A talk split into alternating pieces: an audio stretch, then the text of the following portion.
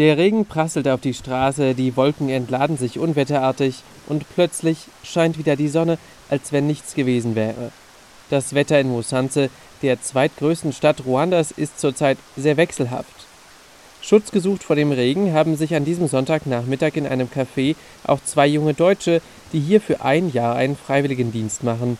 Einmal rauskommen aus Deutschland und nicht in der Schule oder in der Uni sitzen, das dachten sich auch Niki und Rebecca. Sie arbeiten in Kinderhilfsprojekten mit sozial benachteiligten Kindern. Wenn man Niki fragt, ob ihr persönliches Lebensgefühl in Ruanda ein anderes sei als in Deutschland, muss sie erst einmal nachdenken. Man lebt hier wirklich in Freiheit. Also klar, wir sind von daheim, waren wir immer nur Schule, Eltern gewöhnt. Ähm, das haben wir hier halt einfach nicht. Ich finde ich kann nicht sagen, ob es leichter oder schwieriger ist. Es ist halt einfach wirklich ganz anders. Aber ich finde es inzwischen so einfach angenehmer, dass ja, wenn man halt wirklich so seinen Alltag komplett für sich planen kann und so.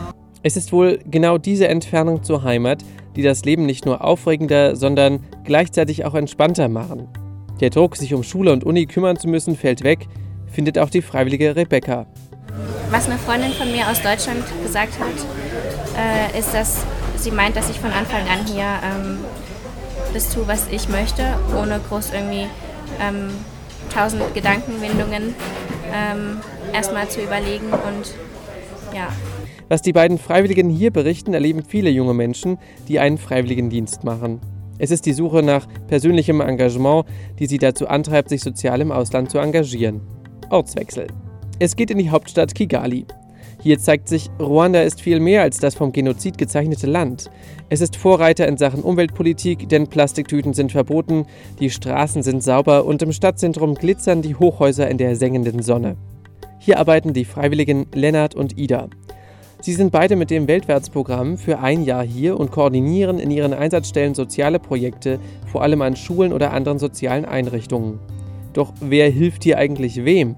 Ja, macht es für euch auf jeden Fall, weil es eine super coole Erfahrung ist, weil man auch ja, total viele Freiheiten einfach hat durch dieses Jahr und sich einfach auch nochmal ähm, ausprobieren kann. Also bei mir ist jetzt auch mit dem Berufswunsch viel klarer geworden, seitdem ich hier bin und so.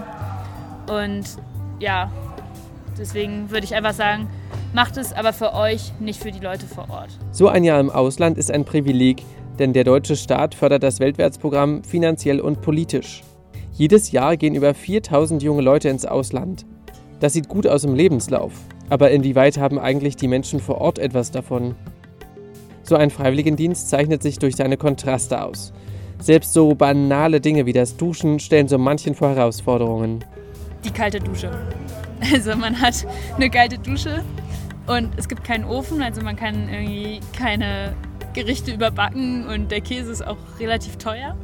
So, das vermisse ich schon so ein bisschen. Und ja, bei uns ist halt, dass wir keine richtige Toilette haben, aber es ist auch nicht schlimm. Also man gewöhnt sich halt direkt, also voll schnell dran. Nach einer Woche ist es irgendwie so, ja, kein Problem mehr, aber ja.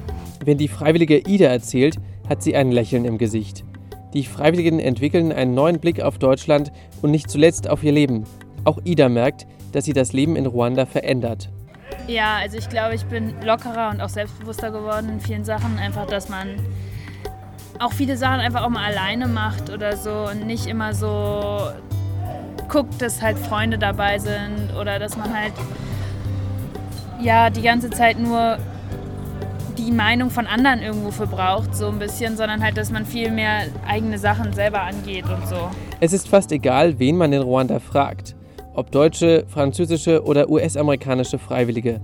Viele berichten, dass sie sich wohlfühlen und dass sie sich besser kennengelernt haben. Es braucht anfangs sicherlich etwas Mut, sich in das Abenteuer eines Freiwilligendienstes zu stürzen.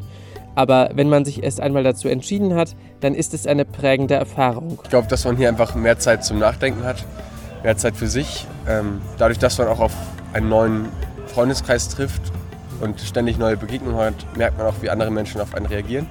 Menschen, die jetzt nicht ähm, einen ständig um sich herum haben. Und das zeigt einem dann auch, wie man auf andere Menschen wirkt und auch wie man sich entwickelt und verändert. So ein einjähriger Freiwilligendienst nach der Schule, während oder auch nach der Uni ist für jeden etwas, der die Lust mitbringt, über den eigenen Tellerrand zu schauen.